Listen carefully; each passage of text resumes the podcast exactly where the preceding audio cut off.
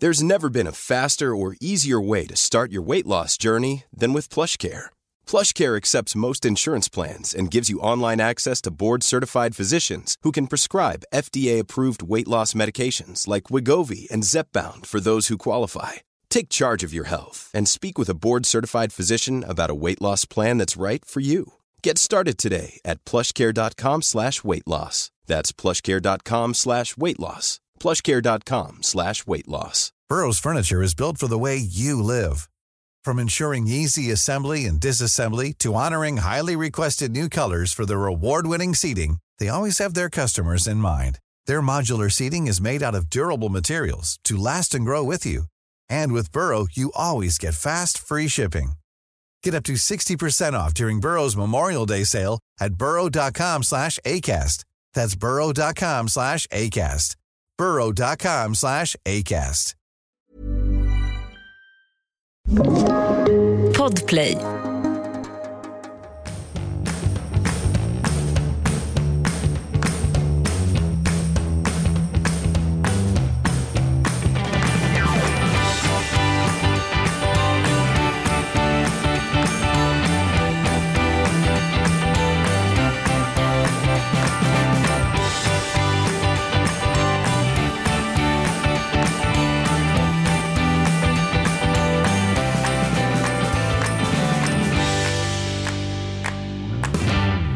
Ja men goddag lilla gumman.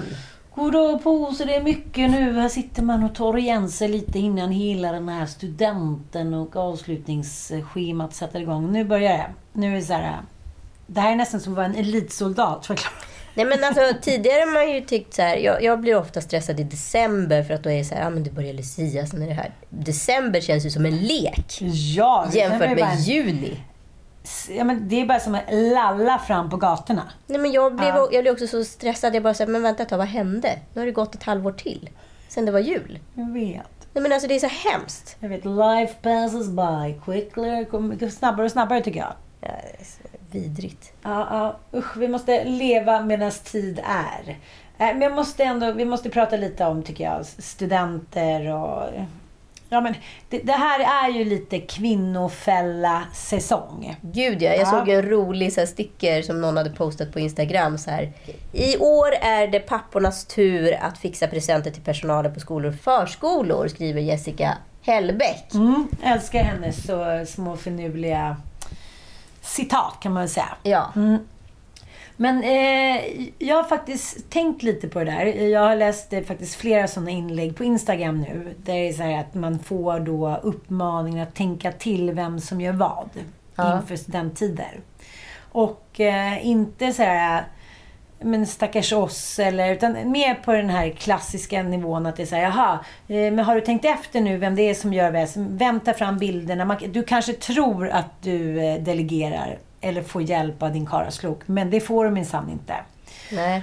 Och då tänker jag så här att, ja, ja, men det handlar inte om att man är någon, någon bitterfitta eller någonting, men det handlar om att man pro, projekterar inför barnens kalas och födelsedagar hit och dit. Men så tänkte jag när jag var på ditt eh, kalas med Tom Allan i lördags, att så här, då hade ju du fixat eh, det mesta. Det var fotboll först, det var buss, det var film. Ja, du var ju ganska liksom håkad där på slutet. Det var ungar som skulle åka hem och hit och dit. Så tänker jag så här, men det är inte synd om dig. Och det är inte synd om mig att jag ska säga 100 pers på studentskiva. För att det är ju vi själva som gör det här. Ja, ja, ja, gud ja. Och så blir vi irriterade på våra vänner för att vi tycker att de ställer inte till, liksom ställer upp tillräckligt mycket. Och då förstår de inte att det ska vara då lyktor där borta. Och liksom, vi skapar ju en, en, en film om hur vårt liv skulle ha varit om vi kanske hade ett- liksom en, var större projektledare, hade mer stålar, hade en släkt som hjälpte oss hit och dit. Det är som att vi på ett desperat sätt håller fast vid bilden av hur vi ville att det skulle vara. Eller ville vi inte det? Nej, men jag är också så dubbel här för att jag är så van projektledarmänniska. Liksom. Jag har ju jobbat som projektledare i tusentals år och liksom, ja, är så van att hålla i alla strängar. Jag förstår också att det är svårt för en man att så komma in. Speciellt när man har en man som är väldigt långsam i sin beslutsfattning. eh, det här är ju någonting som vi dryftar hela tiden. Jag bara så här, ah, ska vi ha fest? Ja, det kanske vore trevligt. Mm, och sen så tar det liksom, händer ingenting. Okej, men ska vi ha fest? Ja, det kanske vore trevligt. Och till sist så orkar man ju inte. Nu är det för fan fest! Ja, och Ja. så bokar man på. Jag fick inte vara med och ta beslut om någonting. Nej, men för att då hade det inte blivit någonting. För det har fortfarande inte hänt, hänt någonting i hallen fast vi har pratat om att det är samma grej som skaver i, i tre år. Liksom. Vi har lite olika liksom, projektlednings... Alltså jag är väldigt exekutiv och han är inte så exekutiv. Och då kan jag tycka så här, ja men då kan väl jag lika gärna göra det. Och det är klart att jag också kommer vara mest slut. Men vi har en regel, man får inte gnälla. Jag fattar, jag fattar. Men, men är du med mig lite? Det, det kom ju en bok här för tio år sedan som hette Jag säger upp mig som familjens projektledare. Och den handlade ju väldigt mycket om så här, buhu, stackars mig, ingen fattar, ingen hjälper mig. Här står jag inför semestern och har packat allas väskor och så här.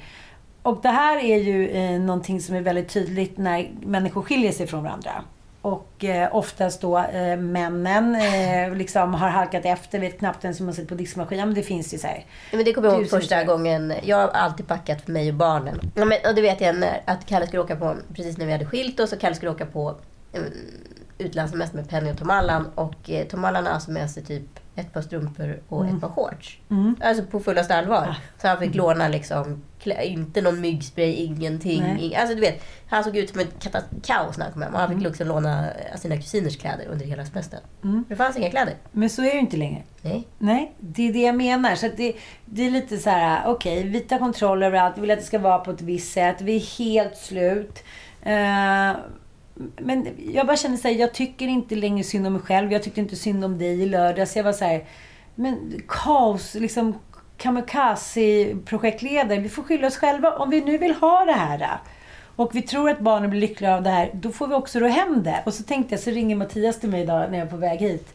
Han bara, hej nu har jag ringt och bokat liksom, ja men lite som du, han bara, men 60 stolar, 10 bord. Jag var såhär, wow! Oh, it's a wedding. Okej! Och så just det, alla kommer lite olika tider också. Så det är ni bara här- sitta på era stolar. Ja, det är som så här, i folkparken på 60-talet, så här sitter någon så här tjej som inte har blivit upp så här, kameran på långdistans. så här, Ja, lite ödsligt och liksom lite sorgset sådär. Så att jag sa, nej. Men då märker jag också att jag blir liksom irriterad att han så här ändå tar tag i det och att det liksom, han ändå sköter det bra på något sätt. Han var så nej jag ska inte, liksom, jag ska inte göra någonting den här veckan, jag ska bara fokusera på oss i en studentskiva. Jag var så här, jaha, eh, okej, men då åker jag och poddar nu. Att det blev inte heller bra.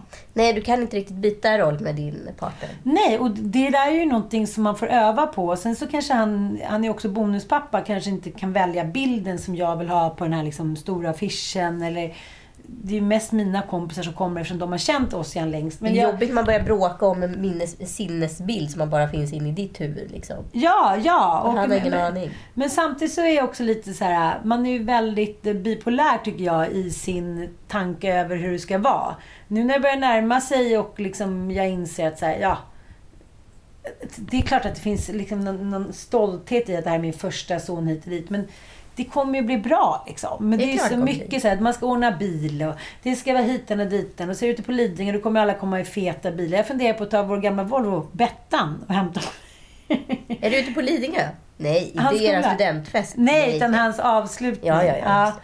Och så som jag sa till dig, nu vill jag vara extra fin och jag ska visa, så här, visa dem där ute på Lidingö att jag minsann har också kläder från England. Alltså, och sen så nästa sekund så bara, äh, jag skiter i det. Så det är väldigt så här, schizofrent känns det som, hur man känner inför det där.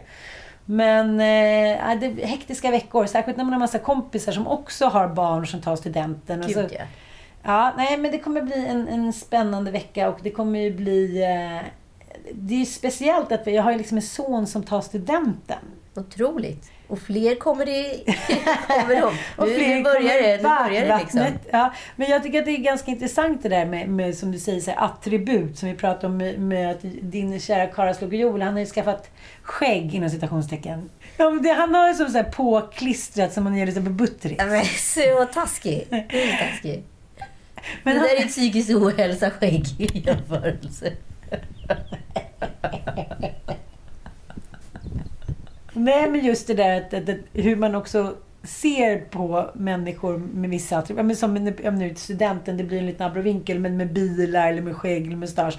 Och du sa ju Joel att, att eh, enligt en vetenskaplig undersökning så människor med mustasch, de anses jävligt shade av andra människor. Jätteroligt. Det är faktiskt sant. Det kan ha med Hitler att göra. Stalin, Mussolini. Ja, att det är vissa som liksom gått före som verkligen har förstört det. Ja, det är sant. Det är sant. Men jag vill bara slå ett slag För för, att mustaschen. det inte... Ja, för mustaschen och att tyvärr, jag tycker inte synd om projektledaren längre. Vad har det med mustaschen att göra?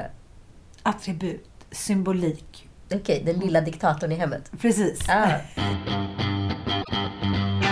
Är så, vet du, bästa med att ha barnkalas det är att man vet att nu är det ett år till nästa. Mm, det är, nej, det är det aldrig för mig. Aldrig ett, nej, ett år till nästa.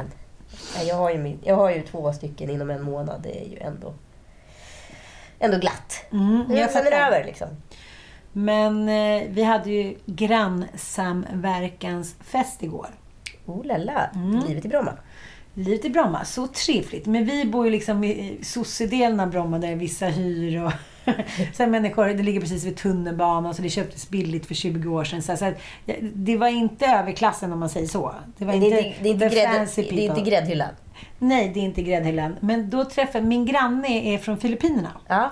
Kvinnan i familjen och eh, hon har två döttrar som då har liksom vuxit upp på internationella skolor i Filippinerna. ja. Och där så kan man ju inte gå ut själv som tjej. Då blir man ju kittig. Eh, Ja. Ja, men det- är ju en helt annan religion där. Så de blir hämtade i skolan eh, och lämnade i skolan och sen får de inte gå ut själva. Och nu har ju de flyttat till Bromma. Hur känns det då? Ja, det, han är väldigt gullig. Så här, pappan är ju dansk och han säger så här, du vet ju hur vår släkt är, apropå danskar. Eh, ja, men vi är uppvuxna liksom, ja men, bröligt, så här, freedom. Typ. Kände sig Mattias som att han har en frizon där hemma? Honom för breven hela tiden. Och eh, hans fru då är uppvuxen så här, väldigt fattigt eh, i, eh, i, på Filippinerna. Manila eller? Nej, nej, utan eh, ja, men, Ja, liksom, whatever. däromkring. Men det var väldigt intressant hur de jobbade med att ge sina döttrar mer frihet. Mm. Och dagen innan hade deras 16-åriga dotter då fått sova över hos en kompis för första gången. Och eh, och det var så gulligt bara för de pratade engelska och så sa de you have to give us some slack liksom. Att så här, vi jobbar på det mamma och pappa så vi försöker ge dig frihet men så här, du måste ge oss ett år till innan du kan få åka iväg till skärgården och vara hos kompisar och sådär. Och då tänkte jag så att det blev en sån, jag ville ju bara säga till den här tjejen så I go with you to the archipelago. Jag bara kände Hur rebellen du i inte säga mig. det där igen då? Det där lät bra. Tack.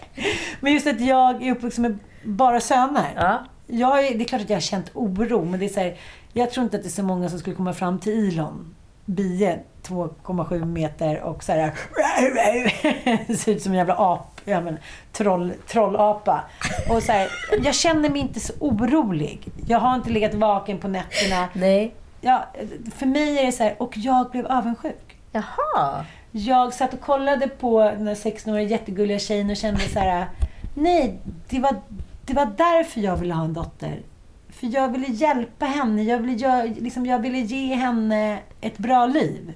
Jag ville ge henne en bra förutsättning. Jag ville vara så här schysst med rättvis mamma. Med killar för mig har det mer varit så här, okej, gulla med dem, gosa med dem, se till att de inte hamnar hitan och ditan. Ge dem mycket mat, swisha. Det är inte så här, okej älskling, nu känner jag med den här killen. Jag får inte ge någon något råd. Taskigt.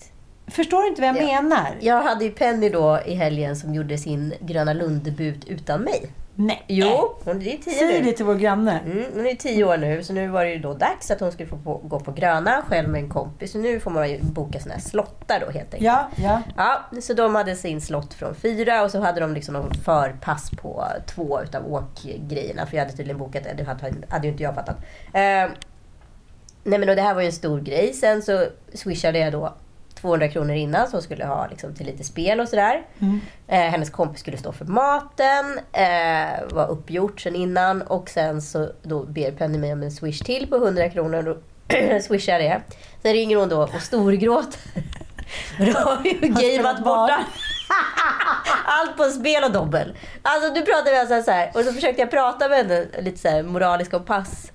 Så här, efter hon kom hem. Hon bara, men jag har ju 280 kronor i månadspeng. Den får jag väl ändå? Jag bara, men Penny, då har jag alltså gjort av med 500 kronor nu. Sen i fredags.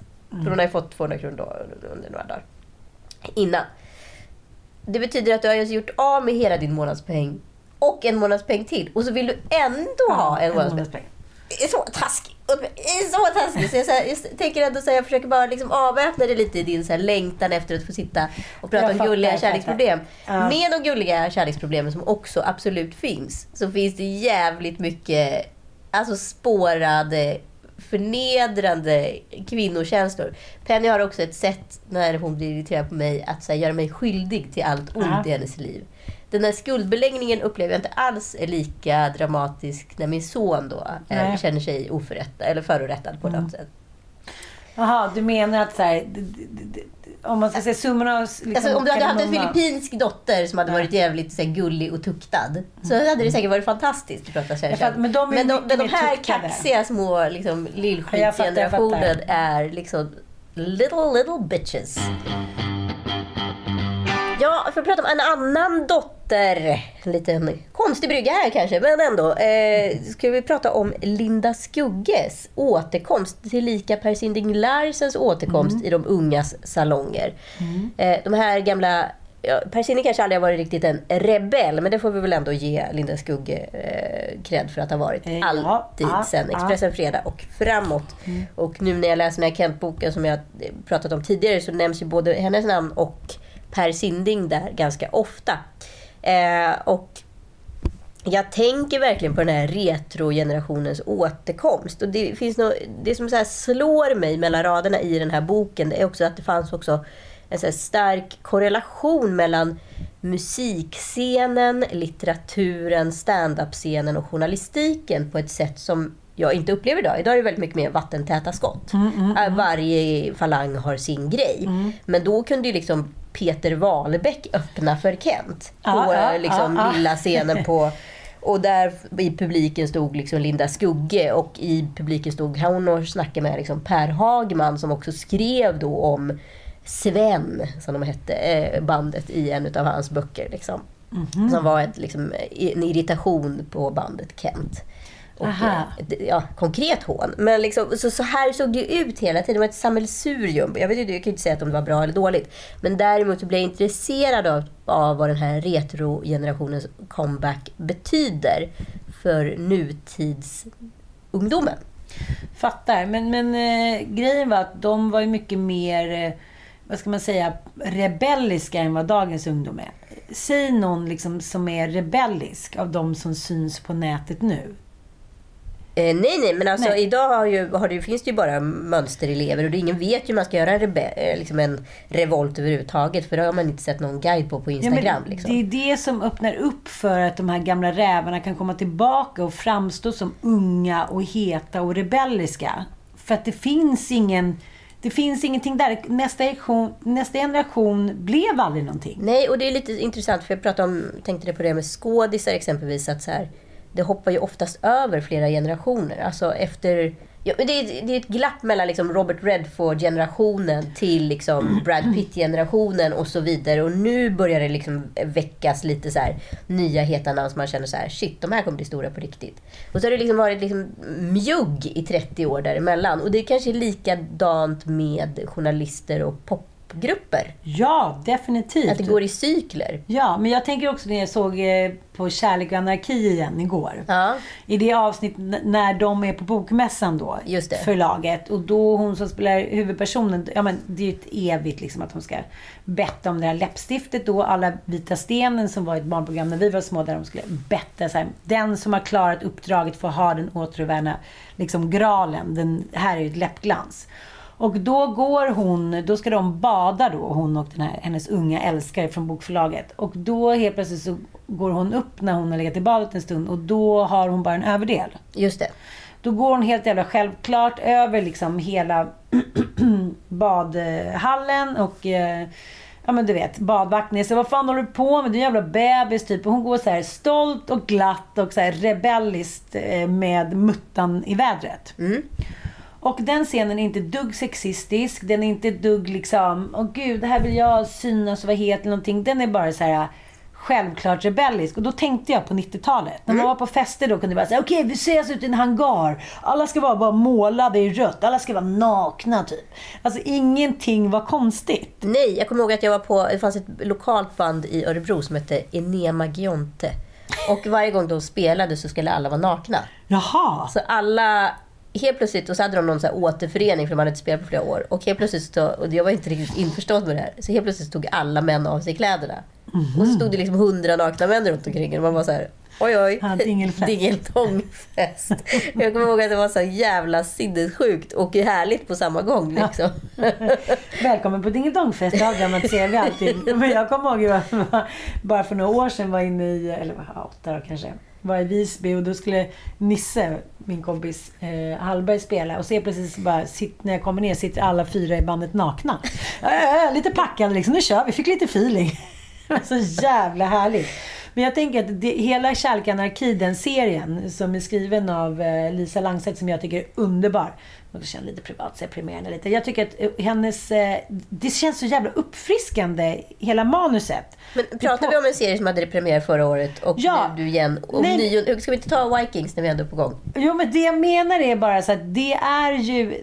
Hon är ju uttråkad, hon som huvudpersonen. Ja. Det är därför hon gör det här. Är det inte så att så här, vi är uttråkade efter corona, efter att allting är så här. Hej! Jag är en Instagram-kändis. Kolla! Ja, men som... Ja.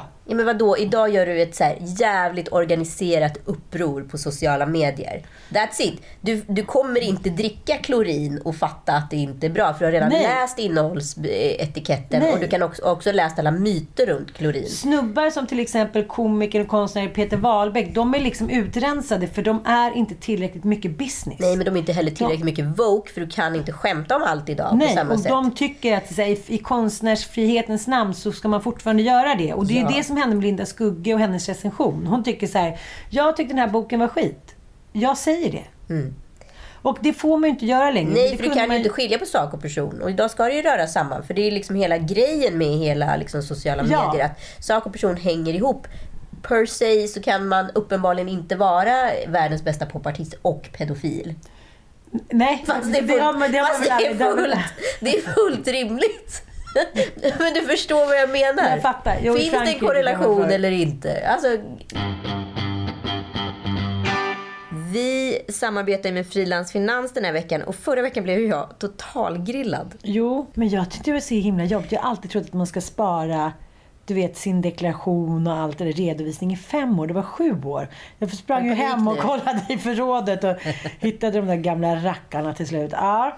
Så här sitter vi och snicksnackar. Ni som inte hörde kunskapstestet så kan ju gå in och lyssna på förra veckans kunskapshaveri. Eh, ja, nu tycker vi vi går vidare och låtsas som att det inte har hänt. Men om du som lyssnar går i planer på att starta egen business eh, och precis som jag och Ann tycker att det är svårt så finns ju faktiskt frilansfinans där som ett superbra alternativ. Där du som egenanställd kan slippa starta eget företag och skaffa F-skatt. Precis. Och eh, jag menar, vilka andra viktiga delar behöver man då ha koll på som företagare? Det är så mycket mer än bara eh, deklarera moms. Det är så här försäkringar, tjänstepension. Man måste ju ha lite kunskap om det där med inkasso till exempelvis. Däremot som egenanställd då på Frilansfinans så kan man känna sig helt lugn. För allt sånt finns ju redan inom Frilansfinans och eh, det ingår ju då i i det du betalar för att få ha frilansfinans. Så du, så här, du kan verkligen fokusera på det du är bra på. Mm. Om jag frågar då så här, hur många procent av intäkterna bör man sätta av till tjänstepension? Vad svarar du då? Ja, några procent är väl bra. Ja, du vet inte, det är inte så många som vet det. Men grejen är att sådana här saker måste man ju ha koll på som egenföretagare. Men där drar alla egenanställda eh, vinstlotter på frilansfinans. För man kan vara helt lugna. De sköter det. Bra va? Och jag tänker så här, den där stressen som också utgår varje gång det är nära deklaration eller momsredovisning, som faktiskt gör att många, många människor mår väldigt dåligt. Den behöver man aldrig ha. Det är så här, frilansfinans, din egen feng shui. Oj. Tack för att ni lyssnar och eh, gå in och signa upp ett konto på frilansfinans.se. Nej, men jag måste ju säga så här, att det har ju varit liksom tio jävligt tråkiga år. Ja, men gud, alltså folk är så medvetna. Det är så ett jävla 70 Alla vill bara casha in och polera. Ja, de mest exakt. kända människorna är de som är mest välpolerade. Jag behöver inte säga några namn. Därför blev jag så glad när Per Sinding fick den här Grammisen. Och jag blev också ännu lyckligare efter igår då jag såg premiären på Bo Burnhams stand-up Eh, Netflix special. Han var alltså en eh, jättestor standup-artist, breakade tidigt, 25, geni, ja men verkligen prodigy liksom. Eh, breakade för 5-6 år sedan. Och sen fick han panikångestattacker på scenen så han slutade. Och eh, så han har inte mått så bra. Sen har han då släppt sin Netflix special som han har jobbat med ett år. Och den här har han liksom gjort, klippt, redigerat, ljusat, eh, redi allt, allt, allt helt själv. Ensam och skri typ, skrivit manus. lilla etta. Och också gjort eh, all musik. An open window, a novel, a couple holding hands, an avocado,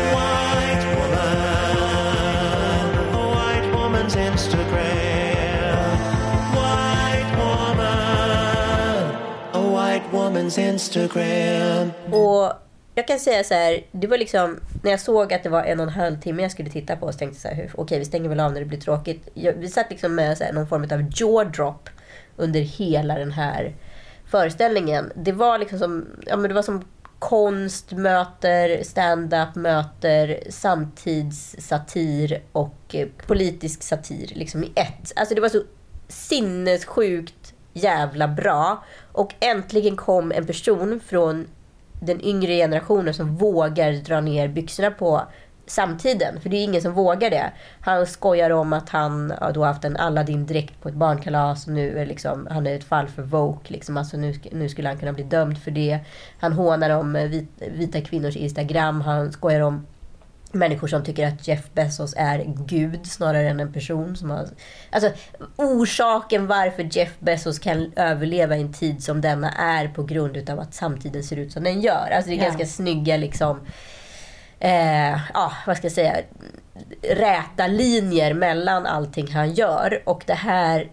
Alltså ni måste bara se det här. Jag blev så jävla glad över det här konststycket. Men det är också en odyssé tycker jag i varför förmodligen många unga mår så jävla dåligt som Ja. de gör. För han, han, man ser ju hur han liksom, hans psykiska ohälsa blir bara sämre och sämre under det här året som går. Precis, tanken var att han skulle då gå tillbaka till scenen i januari 2020, men då kommer pandemin. Och där någonstans börjar han göra sin Netflix special som han har gjort då helt själv. Eh, och, men parallellt med all den här ironiska satiren och alltihopa så mår han ju psykiskt sämre och sämre, precis som du säger. Och blottar det. Alltså så här, Först det är en akt 1 som är ganska glättig, som skulle kunna vara en Book of Mormons fast i ett rum. Och sen så kommer till akt två som är mycket mer noir och där man faktiskt ser hur hans mående har påverkat hans material. Och också hur han faktiskt bryter ihop mellan varven. Eh, men den är så jävla stark och samtids liksom pricksä- pricksäker så jag blir helt, jag blir helt så här, herregud vad har jag varit med om? Så var det någon som skrev så här, men Ilvis gjorde det här. Ja, de har absolut gjort det. Weird Al Yankovic såg jag också att han har jämförts med. Absolut. Men det här är någon, det är liksom next level på något sätt. Absolut. Jag menar, Ylvis var ju, var ju liksom eh, roligt. Ja, men det var ju samma geniala grej som det här var fast för tio Ja. år sedan. Ja, men du har men- inte sett det på tio år. Nej, men det måste ju finnas en, en anledning till att unga mår så jävla psykiskt dåligt nu. Och det är ju just det som jag tycker om man jämför med 90-talet. Då tänkte inte jag särskilt mycket på att jag var så en individ. Jag tänkte alltid att jag var en del Av en grupp, liksom. Av en grupp. Ja. Liksom, jag, jag var en... Jag var mitt band. Ja, jag var liksom... Jag var en i gruppen. Ja, hade jag en tröja med ett band på, då betydde det att så här, jag kunde alliera mig Ja. med alla som hade samma här- bandtröja. Kollektiva, liksom, ett kollektivt ansvar också på ett annat sätt. Och nu de senaste tio åren så är det så här... Var inte så farligt om jag blev så full, för alla blev så fulla. Ja, precis. Och så här, alla backade upp för varandra. Det var inte så här, att man man var aldrig rädd för att någon i gruppen skulle så här, hänga ut den. Nej men alltså så här, den överinformerade generationen där alla är individualister bryr sig egentligen bara om sig själva. Ja, det är ju så det har blivit. Ja. Och det blir ju jävligt tomt och deppigt och eh, jävligt tråkigt till slut.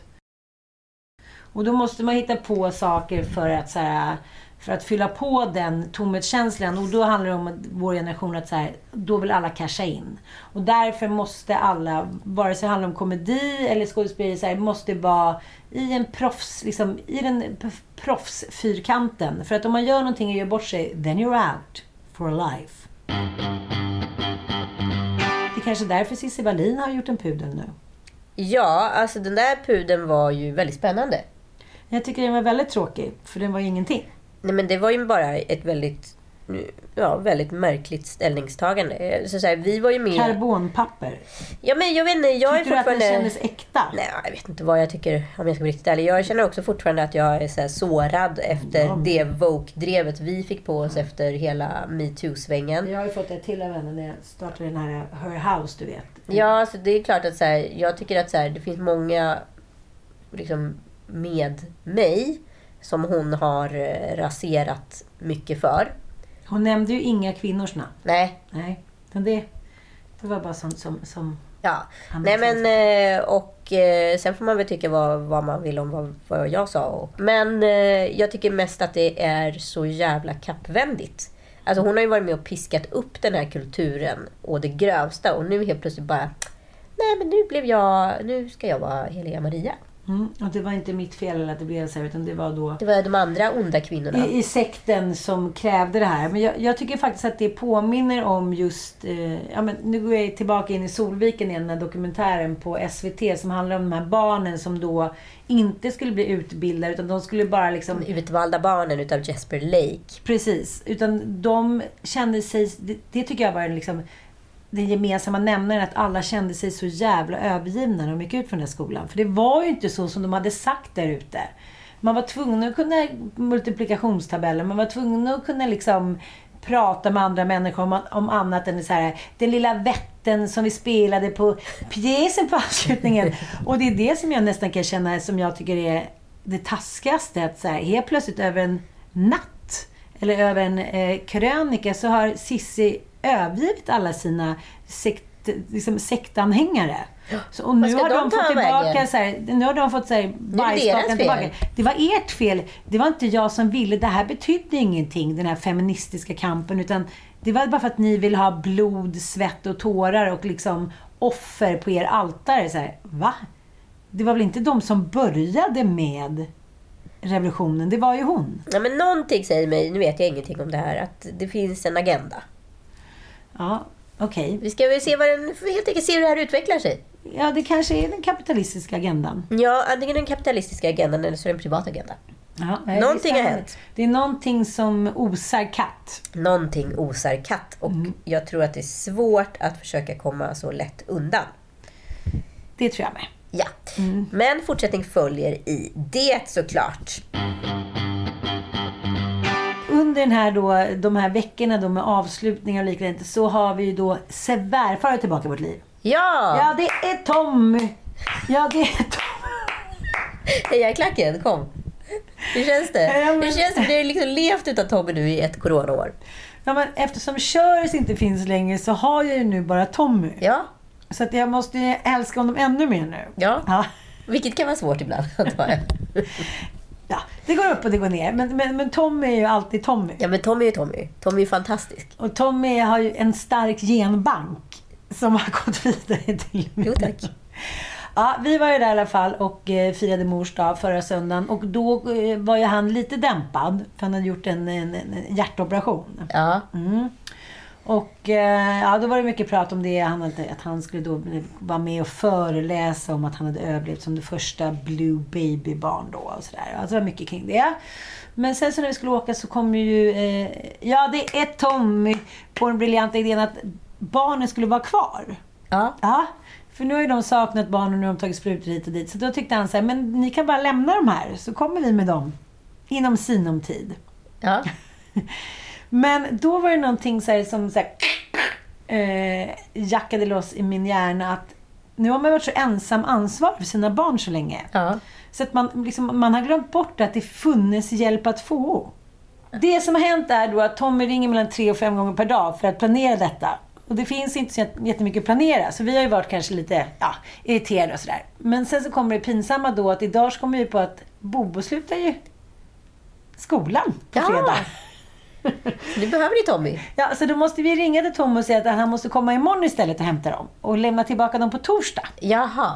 Så det jag menar är att det är så mycket barnsjukdomar man brukar säga att så här, nu ska man börja integrera med samhället och sin familj och hit och dit igen. Och jag känner att den delen av hjärnan, jag är inte van vid det längre. Nej, precis. Man har liksom varit själv bäste dräng har applicerats i ett och ett halvt års tid. Precis, för dig är det ju tufft för du har ju faktiskt eh, ingen förutom Nej, alltså, ja och eh, de jag har har ju också varit eh, riskgrupp. Så att de, vi har ju varit, liksom, inte sett varandra på ett år. Men nu ska du till Ulla. Nu ska jag till Ulla.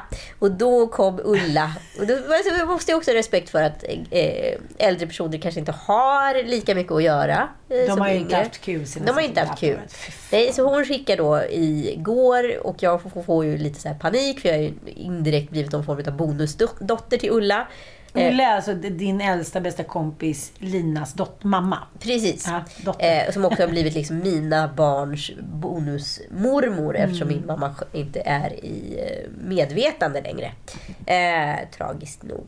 Men Ulla är en karaktär, det ska vi inte glömma bort. Hon är lite som en Tommy, fast en kvinnlig Tommy. Ja, det är Ulla. Ulla. Det är Ulla. Ulla och Tommy. Vår nästa serie. Hur som helst så har ju då Ulla bett mig om att skicka en inköpslista till henne. Och jag försöker då lite sn- snällt säga så här, Ulla det är två veckor tills vi kommer. Inköpslista till vad? Tills hon vill då veta exakt vad jag ska äta. Hon vill veta... Ska du bo i ett eget hus eller? Nej, vadå? Nej, Som du ska äta? Ska inte ni äta hon ska då laga all mat och vill då förbereda Jaha, då detta. drottningens återkomst. Drottningen, drottningens återkomst. Oj, det är mycket, Mycket, nu, nu ska vi se här. Mycket hjärta. Eh, finaste bla bla bla. bla. Eh, kyckling, vilt eller fläskfilé. Föredrar du vitt eller rött vin? Frukost har jag för mig att du vill ha rostbröd, ost och kaffe. Och då försöker jag lite... Vilt, kyckling, fläskfilé eller fisk? Ja, för då säger jag så här, men snälla Ulla, vi kommer om två veckor. Kan vi inte pausa detta lite? Och vi har en fin söndag. Mm. Jag vet, men jag går så sakta med mina kryckor. Eh, visst är det så att du inte äter fisk längre sen den där dokumentären på Netflix? jag bara, ja, och då till sist så, så här kommer jag på det. Jag kommer på tricket. Ja, vad? Jag kommer på tricket, så helt plötsligt beställer jag då eh, beställningsviner. Från Jaha. Systembolaget. Jag beställer specifika ostrar som jag vet inte finns inom eh, räckvidd i, vad, i Vadstena, ska jag inte säga Vadstena. Mhm. Eh, och, eh, så att jag sätter henne i ett projekt. Aha, du håller henne Istället för falsariums levande. Istället för att, eh, att vad heter det, bli irriterad och säga så här, vi väntar med det här. Och sen till slut bara, ja ja men ta vad fan som helst. Så bara sätt henne i ett projekt. Jag har satt henne i ett projekt. Det är det bästa som har hänt. Och eh, jag har även fått det be- bekräftat utav hennes dotter, även tillika min väninna. Jaha, så nu, nu har hon liksom ett projekt. Nu har hon ett projekt. Nu, och hon blev så glad för det här projektet va. Så nu är hon fullt ockuperad tills vi kommer den 18. Okej, Människan måste känna sig behövd. Så är det ju bara. Mm, måste ha ett syfte. Om det så är att köpa ostar som inte finns i Vadstena med omnejd. Bota Kanske få åka ensamheten. till Skokloster. Ja. Men Ulla har väl en man? Ulla har en man. Eh, men jag tror inte... Manen som älskar då att sitta och spela nätverks-tv-spel eller spela golf älskar Ullas små inköpsprojekt lika Nej, mycket som nej. Ulla. Nej, jag, jag tycker att det där är väldigt gulligt och även fast man lever, vi lever ju ändå ett väldigt hektiskt liv så att säga. Så att man tänker så här, men gud, vem ska tycka att det är kul att planera för en gammal ostabit från Skokloster? Men, men, det, men det är faktiskt inte svårare än så ibland. Nej, det är inte det. Det kanske också, om vi ska knyta ihop lilla säcken, så kanske det är samma sak med den här studentskivan. Det är kanske bara att jag vill vara behövd. Ja, Mm. vi vill alla vara viktiga. Så när jag bjudit in 433 Det är personer. ungefär som mig på min sommarfest. Samma dag. Samma... Piff och puff, hela halvan. Ja. Tack för att ni har lyssnat. Vi hörs om en vecka. Just det, och vi kommer att ha ledigt hela juli. Så passa på att lyssna på massa gamla going-avsnitt. Och vet ni, kan ni inte skicka till oss vilka som är era favoritavsnitt så kanske vi spelar upp lite små roliga klipp från dem och diskuterar dem. Ja, gud vilken rolig idé! Eller hur? Väldigt, väldigt rolig. Tack för att ni har lyssnat. För kollektivet. Puss,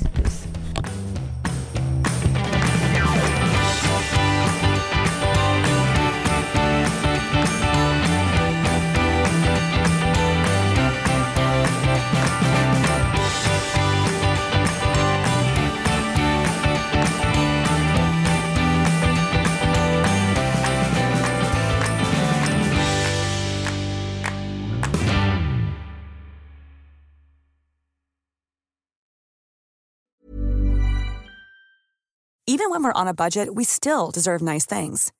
Quince is a place to scoop up stunning high-end goods for 50 to 80% less than similar brands. They have buttery soft cashmere sweaters starting at $50, luxurious Italian leather bags, and so much more.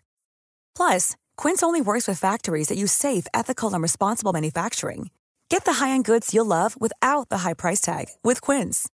Go to quince.com slash style for free shipping and 365-day returns.